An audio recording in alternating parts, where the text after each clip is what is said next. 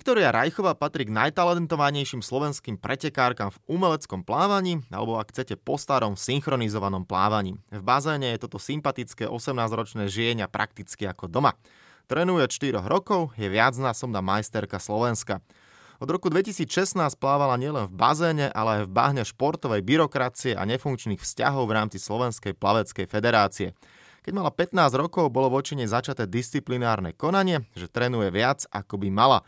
Dostala sa do konfliktu s maďarským trénerom Gáborom Sauderom, pri ktorom si prešla psychickým peklom. Po komunikácii rodičov so zväzom jej dokonca odobrali štatút reprezentantky. Kauza sa dostala až na športový arbitrážny súd do Lózán, ktorý dal zapravdu mladej plavkyni. Volám sa Stanislav Benčat a v najbližších minútach sa budem v olympijskom podcaste rozprávať o tomto nevšednom, smutnom, nepríjemnom a najmä zaražajúcom príbehu z prostredia slovenského športu s Viktoriou Rajchovou. Viki, pekný dobrý deň. Dobrý deň, ahojte. Tak na úvod dáme na odľahčenie otázku, pretože to, čo som hovoril, asi veľmi príjemné rozprávanie nebude. Ako sa máš, ako teraz prežívaš korona obdobie? Ty do školy asi teraz nechodíš, že? Nie, nie, nechodím. Som v maturitnom ročníku, takže tá online výučba akože nie je úplne ideálna pre mňa. Radšej by som bola v škole a mala normálnu prípravu, ale inak som mám v pohode a zvládam to asi normálne ako všetci ostatní. Mm-hmm. A čo, dajme tomu až šport a trénovanie, veľa sa toho asi teraz nedá, bazény máme pozatvárané, ako možno funguješ,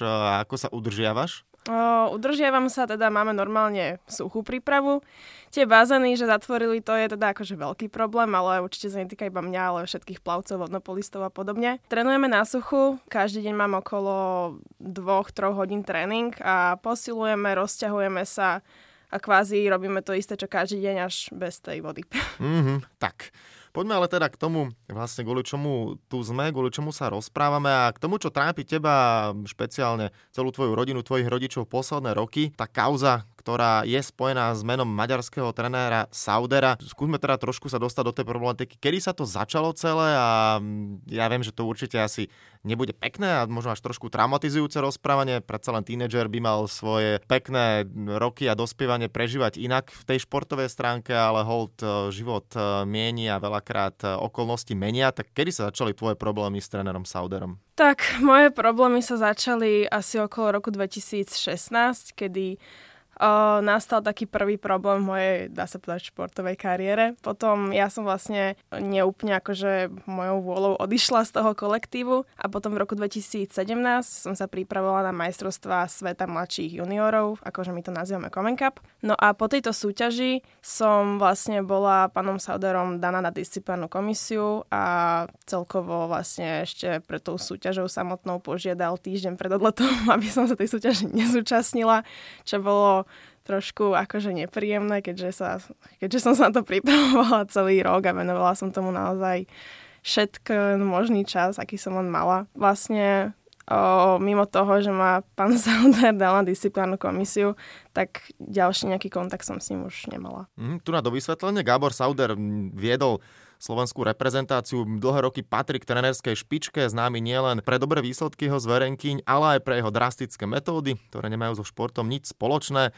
V Kanade, kde pôsobil posledné obdobie, bol dokonca obvinený z homofóbie, rasizmu, tyranie, obťažovania, zastrašovania, psychického natlaku a tak ďalej a tak ďalej. K tomu sa dostaneme. Keď si prvýkrát sa s ním stretla tým, že ako som povedal, on má výsledky, respektíve jeho zverenkyne majú výsledky, ty si predtým možno niečo o ňom vedela, o tej, dajme tomu, takej tej čiernej stránke stránke, alebo to bolo také, že wow, že máme tu odborníka, ktorý nám môže pomôcť? Keď on prišiel na Slovensko, to bolo možno okolo roku 2014, neviem presne, ja som mala vtedy asi 12 rokov, takže žiaľ som dovtedy nevedela o ňom akože moc veľa. A ja som proste neustále trénovala, bola som teda ešte mladšia žiačka, neskôr staršia žiačka. A okolo toho roku, keď som mala 14 rokov, som mala príležitosť byť ostaršená a trénovať s juniorkami a taktiež so seniorkami, kde už sa pán Gábor akože nachádzal, keďže on ich trénoval.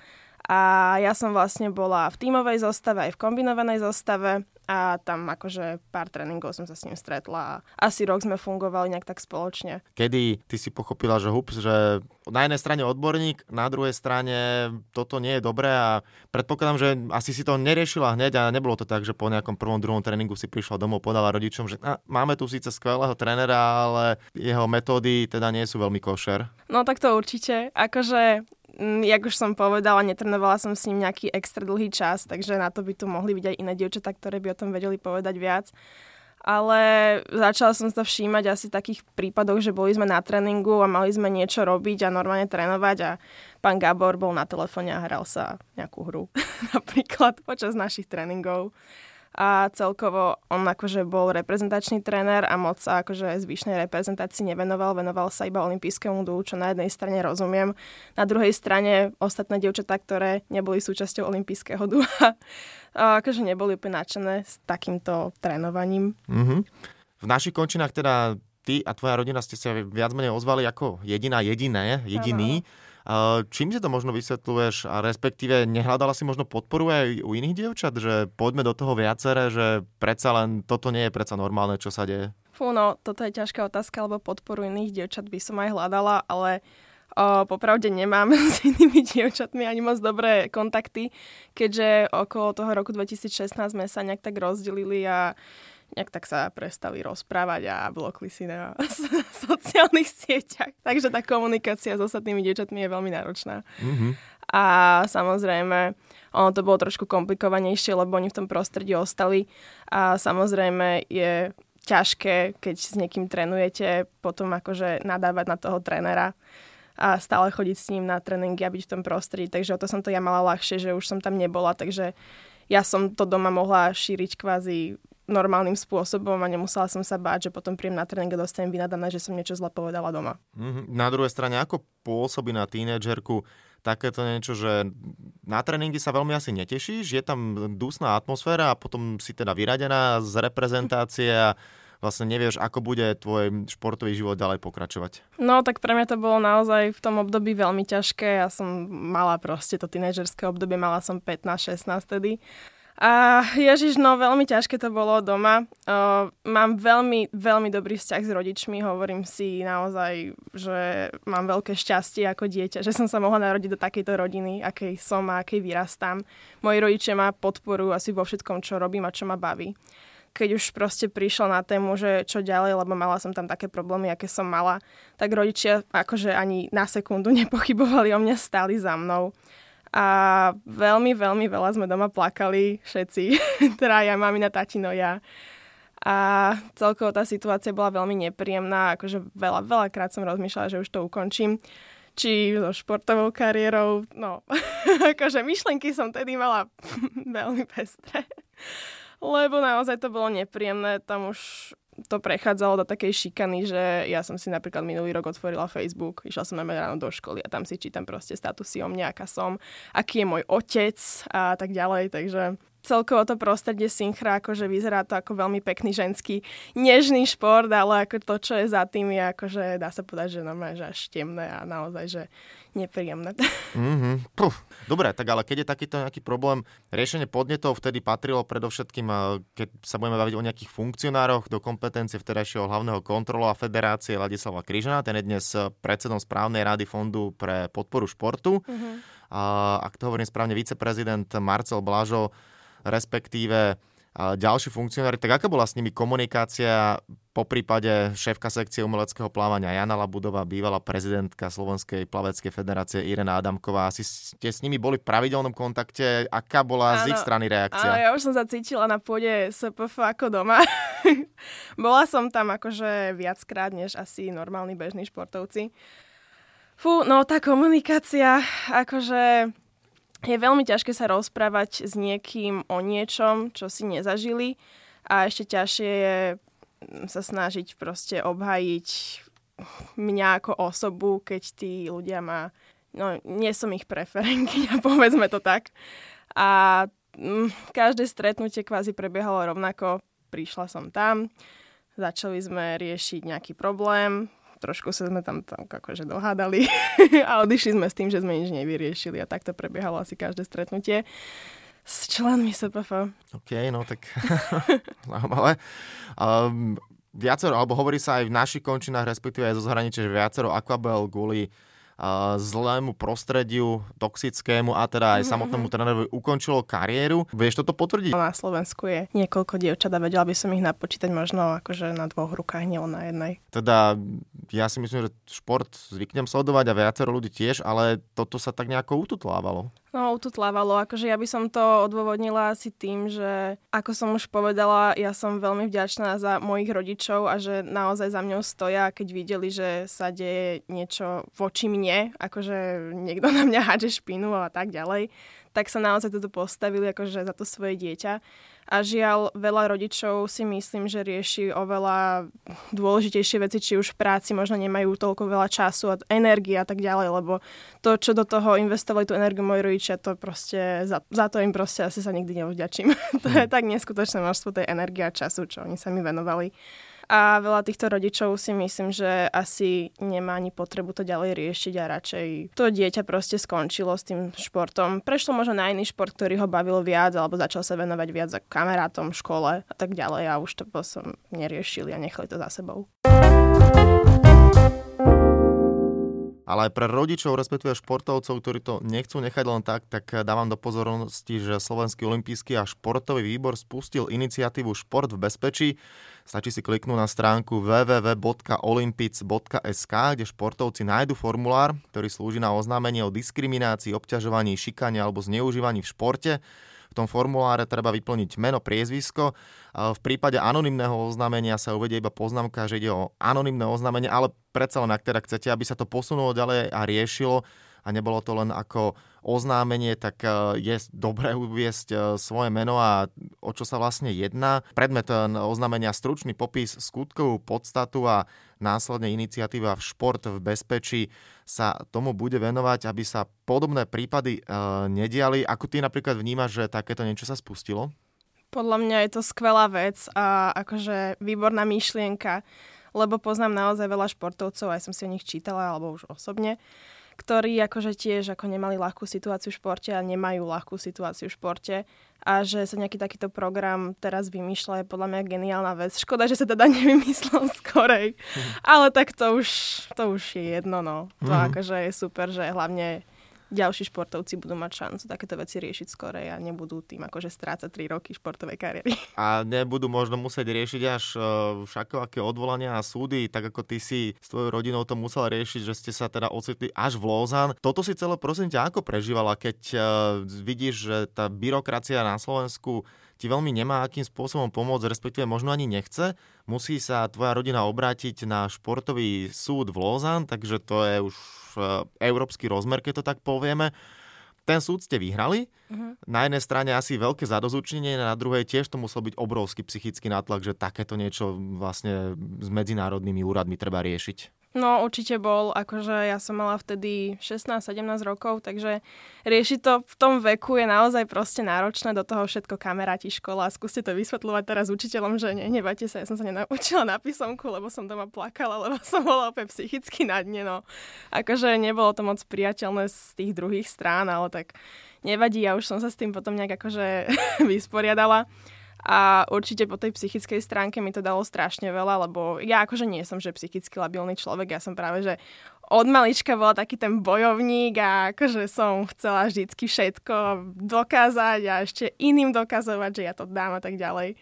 Takže po tejto stránke mňa to veľmi namotivovalo, nakoplo, hlavne keď som mala v tom 2016 takéto obdobie, že dobre, že asi to nemá zmysel, proste je tu veľa problémov, radšej to so športom skončím, než aby som niekomu dokazovala to, že ja som akože nič nespravila tak ja som si vtedy v hlave povedala, čo bolo teda super, že som si to povedala, že dokým ja nechcem, nechcem skončiť s tým, čo milujem a čo robím celý život, tak nikto práv, nemá, nemá to právo mi to zakazovať. Mm-hmm. Gábor Sauder, ten, ako som povedal, za posledné obdobie pôsobil v Kanade. Ty si s ním od, za, možno za posledné mesiace alebo nejaký rok, dva bola ešte v nejakom kontakte, respektíve keď sa aj toto všetko dialo, celý súd, následne teraz aj tie veci, ktoré som spomínal, nejaký kontakt medzi vami ešte nastal, či už vôbec nie? Mm, stretli sme sa párkrát akože osobne, či na pretekoch, na bazéne, však tých bazénov na Slovensku nie je tak veľa, že by sme sa už potom nikdy nestretli. Ale tá komunikácia to akože bola nulová komunikácia. Ja som naozaj, že naučená ľudí zdraviť a poďakovať sa, takže aj keď nechcem, alebo není mi to bohovi ako príjemné, tak proste pozdravím aj ľudí, ktorých moc nemusím. A to, že mňa dospelý človek, alebo či už aj dievčatá samotné, nevedeli odzdraviť, no tak to už som brala, ako, takže OK, že tak, no, tak to už je tvoja vec, že už ma neodzdravíš, nie moja. Mm-hmm. Tak tých prípadov, ktoré sa vo svete aj v tom najvyššom, na tej najvyššej úrovni vo vrcholovom e, športe objavujú s podobnými problémami, respektíve či už je to sexuálne obťažovanie, respektíve šikana, tak je ich čoraz viac. Spomeniem napríklad e, možno najlepšiu gymnastku za posledné 2-3 dekády, Simon Bilesovú, ktorá ano. takisto povedala o tom, čo sa dialo v mladosti. Teraz, keď povieme o akvabelách, tak e, Sion Ormondová kanadianka opísala aj jeden príklad z Vaneška, keď teda tam bol tréner Sauder na súťaži v Číne nám povedal, že ak budeme plávať ako doteraz, zmláti nás tak, že nebudeme vedieť, čo sa deje, respektíve po jednom z tréningov, kde bolo množstvo športovcov, prišiel za ňou so slovami Sion, zapni si prosím ťa mikinu, inak sa vzruším do nepríčetná podobné sexuálne narážky. Pozeral som si o tom taký mini dokument, respektíve reportáž na jednej z kanadských televízií, je to dostupné aj na YouTube a tam tá emócia uh, kanadskej už teda bývalej akvabely bola pomerne silná, sa tam až z toho rozplakala. Možno až na takúto intimnú osobnú časť stalo sa niečo podobné aj tebe, alebo vieš o tom, že by sa niečo stalo napríklad aj v našich končinách? Mm, viem o nejakých prípadoch. Neviem, či to môžem zrovna rozoberať, lebo nie je to môj osobný príklad a moja skúsenosť. Ja som asi vďačná, že som mala kvázi, no nemala som možnosť, ja som bola donútená odísť, ale akože som odišla, mala som 14 rokov a akože narážky som počula, nie na mňa, na ostatné dievčatá áno. Ale bolo to celkovo akože sem tam nepríjemné, hlavne akože ja som mala 14 a už som bola postavená na váhu a proste vážili sme sa akože non-stop a také tie náražky, že sme tučné a vyzeráme jak prasiatka. no tak také tam boli, no. Ale akože nejaké ďalšie sexuálne náražky ja osobne som nemala za čo som asi aj vďačná, lebo že keby, že mám, tak neviem, jak to znášam v tých 14, je to taký nepríjemný vek. Mm-hmm. Ale viem o ostatných dievčatách, no, boli tam najlepšie. Mm-hmm. Keď to teraz tak poviem, hodím všetkých Gáborov Saudorov do jedného vreca, je asi dobré, že sa o takýchto ľuďoch hovorí, o ich praktikách. Na jednej strane uznávam to, že keď má niekto super výsledky, áno, to je, to je síce pekné, ale predsa len, no, už nežijeme, dajme tomu, že v 70. rokoch v Sovietskom zväze, kedy tá trenerská škola bola trošku o niečom inom. A čím si ty vysvetľuje, alebo je to možno tým mlčaním, že až tak sa to veľmi nechcelo rozoberať, že on je síce super tréner, má výsledky, ale až teraz viac menej svet e, to začína vo, vo veľkom riešiť, lebo predpokladám, že stalo sa teda, e, stal sa tebe takýto nepríjemný prípad, teraz sa kanadské reprezentantky rozhovorili asi aj pri iných krajinách, kde predtým pôsobil, sa to dialo, iba to vždy ostávalo pod pokrývkou a nešlo to veľmi von. No, akože možnosť B je správna. On už akože pôsobil vo viacerých krajinách, bol v Grécku, Maďarsku, na Slovensku, teraz išiel do Kanady. A asi teda fajn, že sa to nechcem povedať, že prevalilo, ale že Kanada je taká krajina, kde sa to naozaj rieši a že tie Kanadianky si to proste nenechali a začali o tom hovoriť a teraz naozaj sú toho plné médiá v Kanade. A na rozdiel tu na proste od Slovenska sa to neriešilo. Samozrejme, mne, keď som odišla z toho prostredia, to bolo aj blbe riešiť a asi som to nemala ani za potrebu zase niekomu, akože, nechcem povedať, že ničiť život, ale proste niekoho, že odsudzovať alebo šíriť takéto informácie o ňom ďalej. To už mali asi riešite samotné dievčatá, ktorým pán Sauder ublížil. A nie ja by som v 14 hovorila za ne. Ale tak, no, akože tu na, na Slovensku mám taký pocit, že veľa akože takýchto tých sexuálnych náražok a rôznych akože atakov sa moc nerieši. Hlavne viem, že je to vo viacerých športoch a nielen akože tu na v synchre. A ľudia to nejak tak sa snažia ukryť a ututlať a hlavne to nešíriť ďalej a nerozprávať o tom.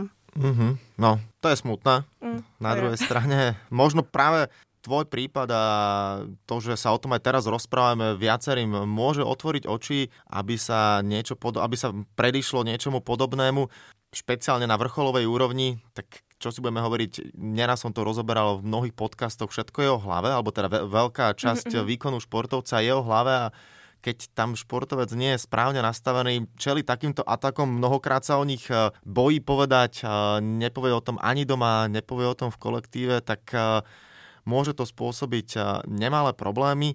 Tým, že teraz táto kauza teda sa rieši vo veľkom, odštartovali to, respektíve vo veľkom o tom hovorili reprezentantky, či už aktívne alebo bývalé v Kanade. Napríklad, mm-hmm. keď sa to aj riešilo z Kanady, skúšali kontaktovať aj teba? Vieš o tom, že napríklad ano. možno sa ozvali do toho Maďarska, Grécka, že tam všade, akože, kde bol? Hej, hej, oslovili ma kanadské trenerky, aj teda akože reportérky z Kanady, ktorým som sa snažila vysvetliť akože môj príbeh a moju situáciu s pánom Sauderom a teda akože tiež boli ako celkom prekvapené.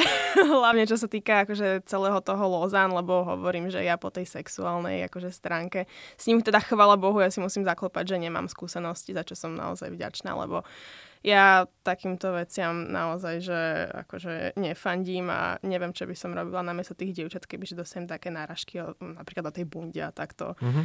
No, nebolo by mi všetko jedno určite. Mm-hmm. Slovenská plavecká federácia má nové vedenie. Ako možno teraz e, s nimi vychádzaš, respektíve ako sa oni pozerajú e, z toho vášho pohľadu na to, keď komunikuješ či ty alebo tvoji rodičia, či už s pánom Šulokom alebo s niekým iným? Tak ja musím povedať, že ja mám akože s novým vedením povedzme, že oveľa lepšiu skúsenosť než s tým bývalým vedením, čo sa minimálne prezidenta Slovenskej paleckej federácie týka.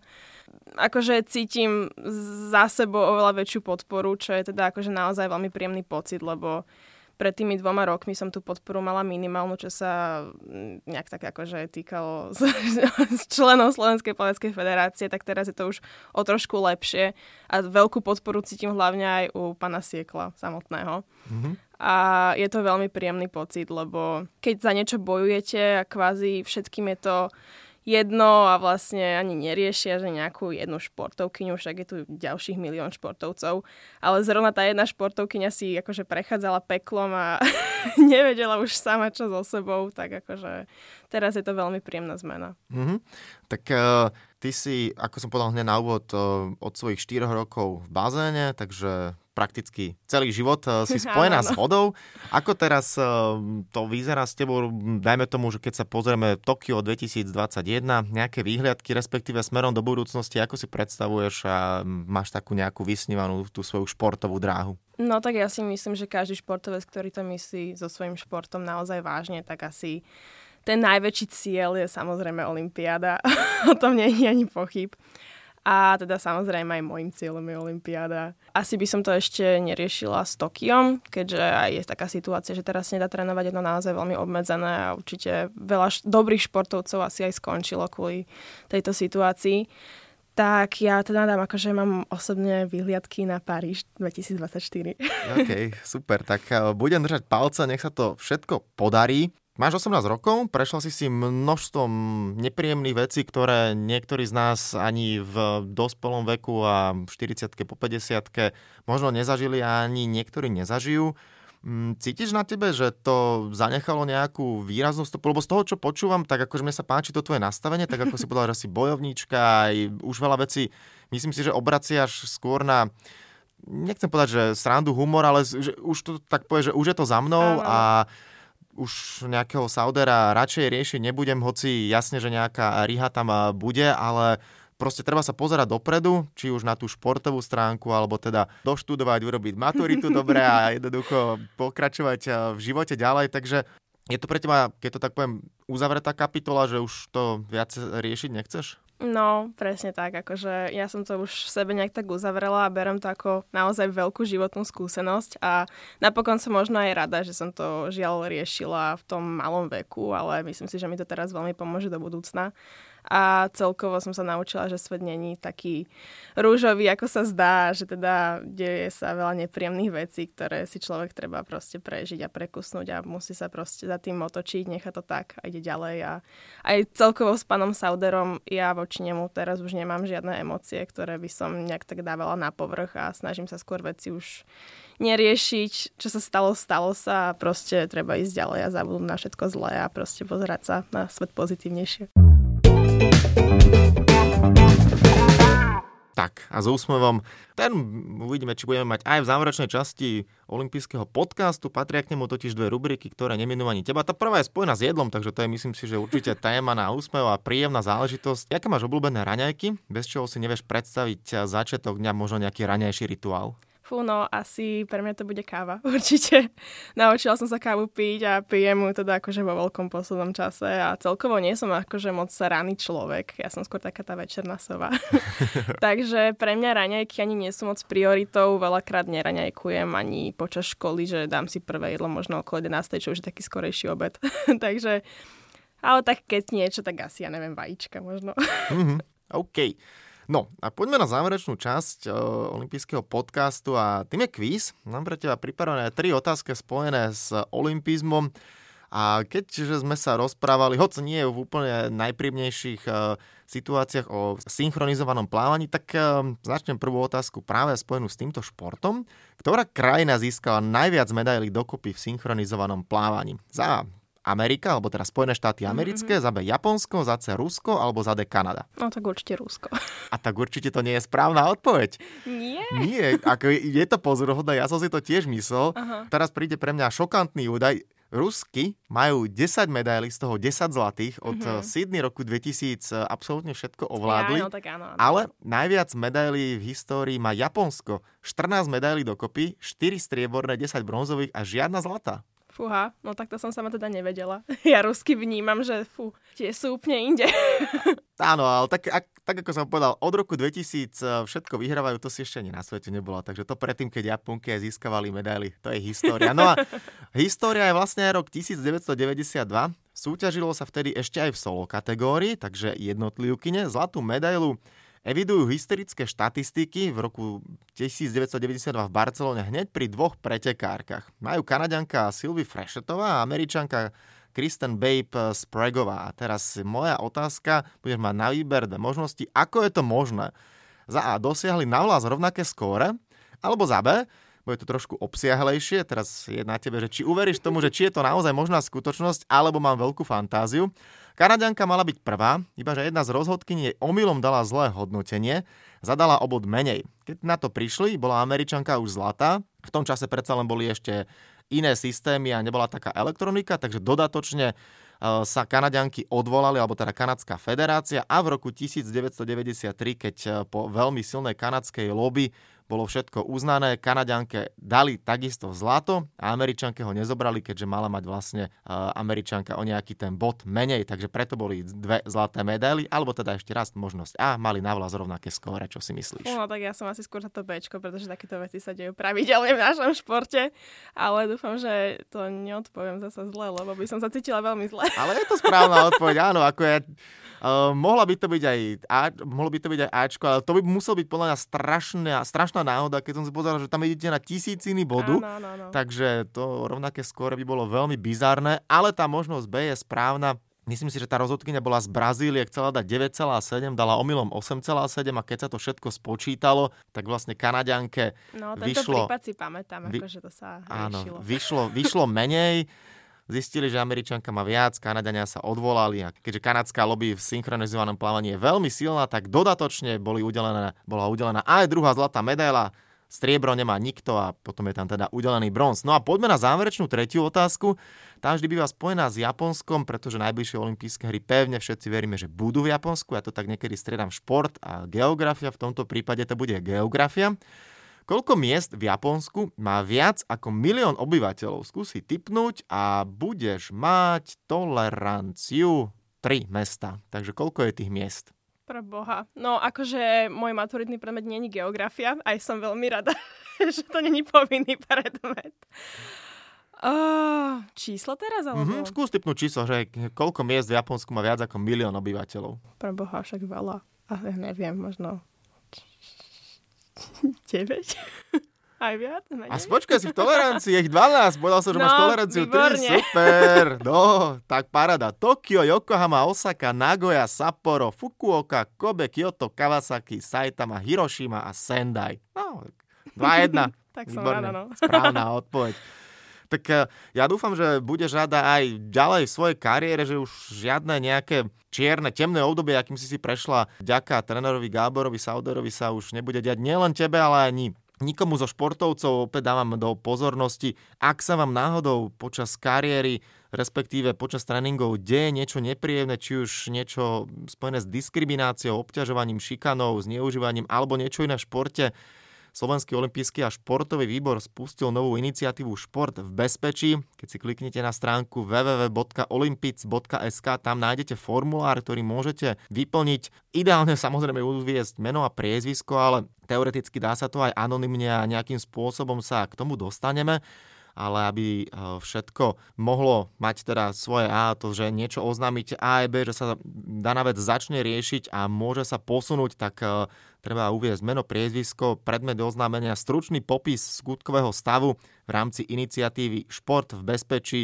aby všetky deti, respektíve aj starší, nemali podobné problémy a ten šport si mohli užívať, pretože šport má byť hlavne o tom, aby sa rozvíjalo. Telo, rozvíjala mysel a aby sme mali všetci zo športu radosť. Ja pevne verím, že Viktoria Rajchová bude mať čo najväčšiu radosť eh, zo svojho športu v svojej kariére aj naďalej. Nech ti to teda dobre pláva a všetky tie figúry, figúriny v synchronizovanom alebo teda v umeleckom plávaní nech predvádzaš čo najlepšie a nech ťa uvidíme niekedy aj na olympijských hrách. Veľmi pekne ďakujem a prajem ešte ďakujem pekný deň. krásne, ďakujem.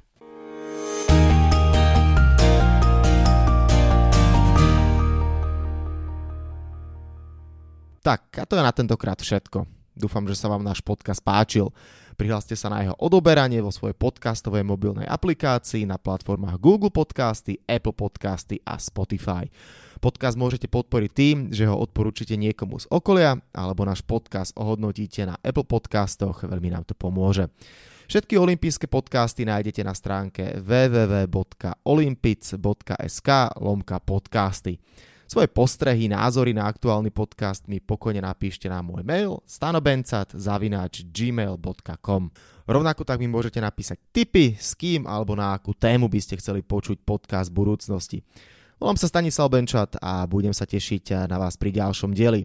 No a nezabudnite, že v útorok sa vám prihlásime znova s novým športovo-spravodajsko-glosátorským podcastom Talksport. Tak teda zatiaľ sa majte a všetko dobré. Olympijský podcast vám prináša exkluzívny partner Slovenského olympijského a športového výboru, spoločnosť Typos, generálni partneri Toyota a 4F, hlavní partneri Dôvera, Bila, Slovenská sporiteľňa, Kooperativa, SPP, Matador a partner Granden.